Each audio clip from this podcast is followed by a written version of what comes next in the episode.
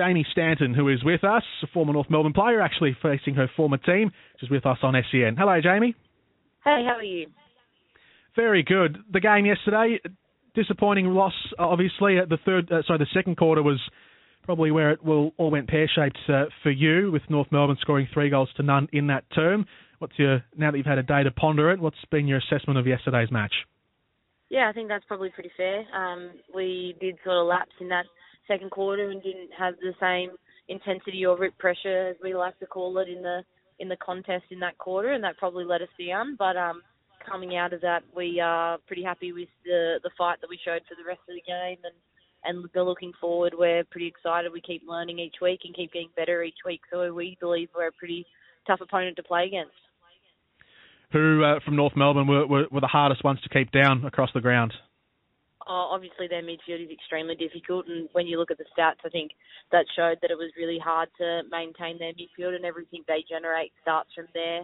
So we um we probably let them get a hold of us in that second quarter and and bits and pieces throughout the game, and unfortunately that was the undoing of us probably. How did you feel you went individually yesterday? 17 touches and, and seven marks.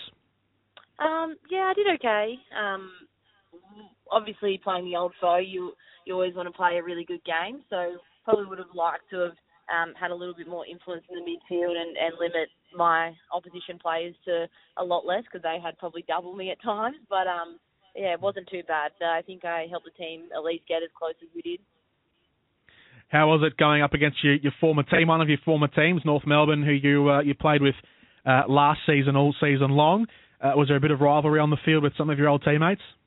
Yeah, definitely. So it was really good. Like, obviously, I had a couple of chats with them before the game started, and then on the field, it was definitely tough and fierce, and there was some good um, banter being thrown and some hard tackles getting thrown towards my way as well. But that's all in footy, and it was really fun, actually. I, I thoroughly enjoyed it and can't wait for the next rematch next year.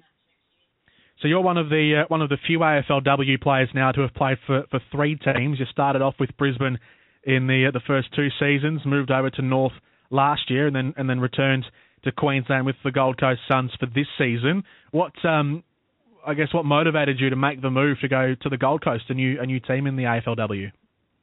Um, so originally, I'm pretty much a Gold Coaster, so I've lived there since I was one. So um, first and foremost, it's home for me, um, and then secondly, it's um, where my job is. I'm a teacher, and I um, had a really good school when I left there to come down to Melbourne and play for North. So the school once they found out that there was a team, they were interested in having me back, and and I was pretty interested in going back to obviously develop my professional career in teaching, but also develop my professional career in footy. So it just sort of married up really well.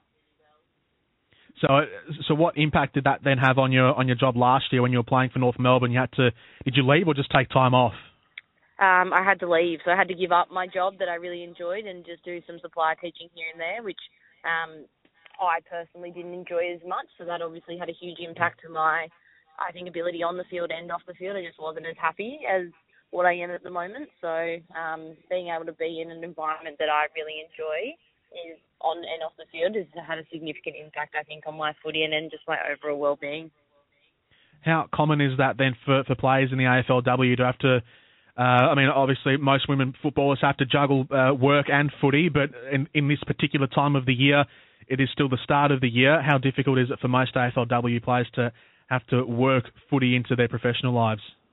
Oh, it's huge. I think most of us either work or go to uni, and we've obviously all got something on the side. And and as much as we'd love to say that we're footy players first, we're really not. We're we're professionals in our career or our university degrees first, and footy comes second. As this time of year when we're in season, it probably comes first. But for majority of the year, we are all for our developing ourselves in terms of our professional careers off the field. So um, I think it has a significant impact to us personally, individually, but also to the game itself.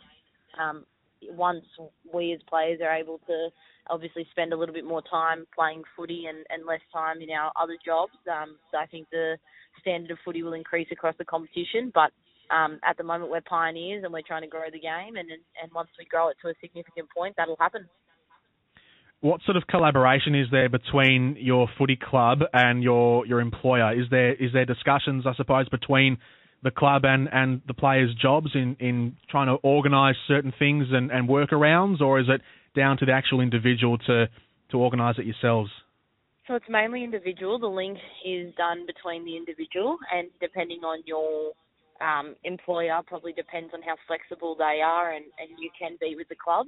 Um, at the Suns, I've got to say I'm extremely lucky that they are really flexible with me in terms of work, and and work is extremely flexible in terms of them in the Suns. So they both see the benefit of me being happy on and off the field. So I'm I'm extremely lucky, but I do know that there are a lot of other girls who well, have not been as lucky as I am in my position and, mm. and have had to leave jobs and and so forth just to play AFLW. So um, I can't complain, but I know there's definitely been some others that have had it a lot tougher than I do.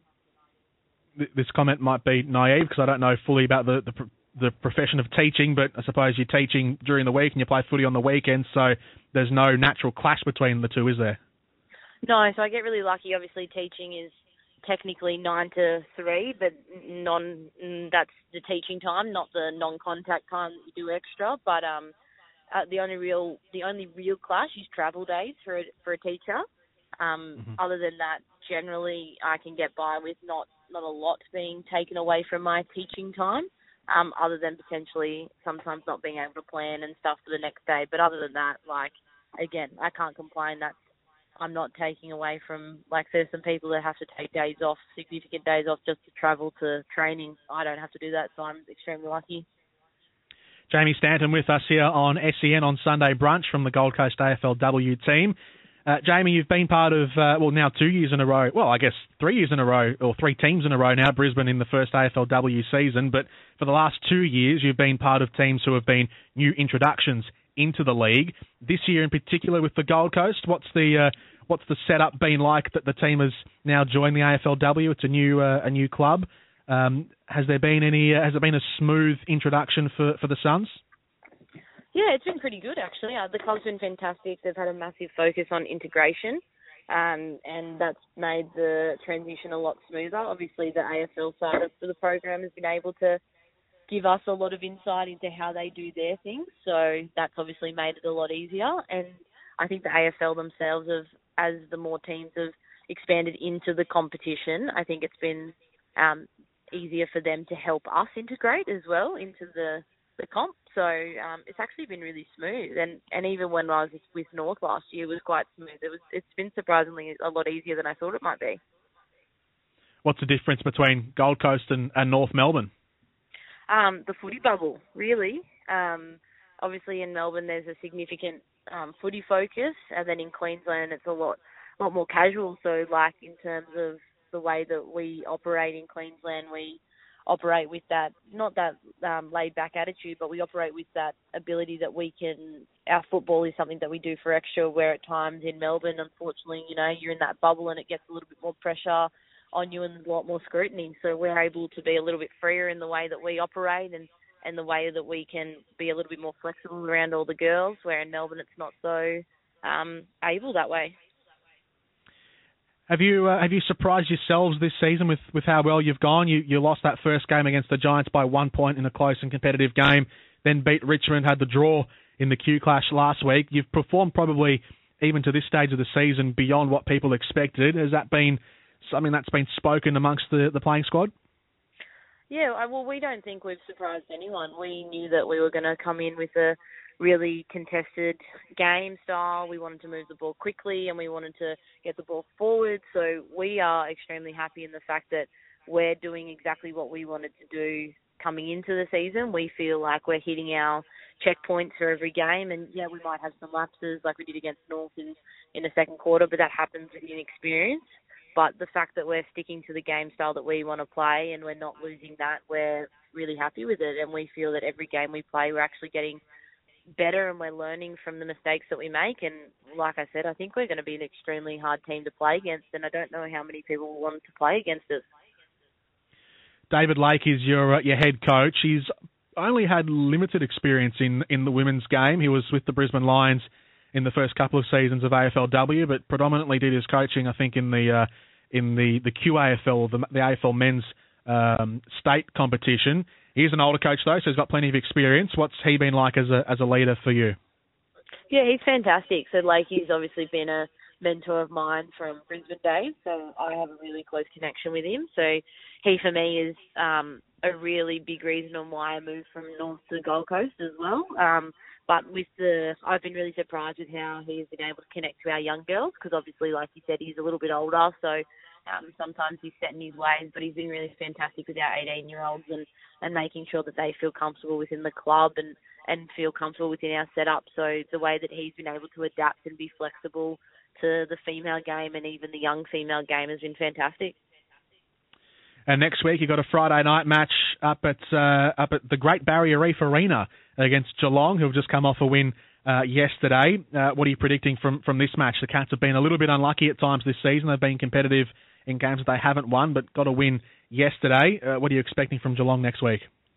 Yeah, really similar to us. They've they've been really competitive in a lot of matches, and unfortunately, probably a little things just haven't gone their way. So um, we're expecting a tight tussle, and um, both of us probably think, still think that we're still in a chance for finals. So it's going to be a tight game and a do or die match probably in the end. So the winner keeps themselves alive, and the loser probably doesn't. So yeah, that's we're just going out there to play our game, and hopefully we can start putting all four quarters in our game style together and, and get the win.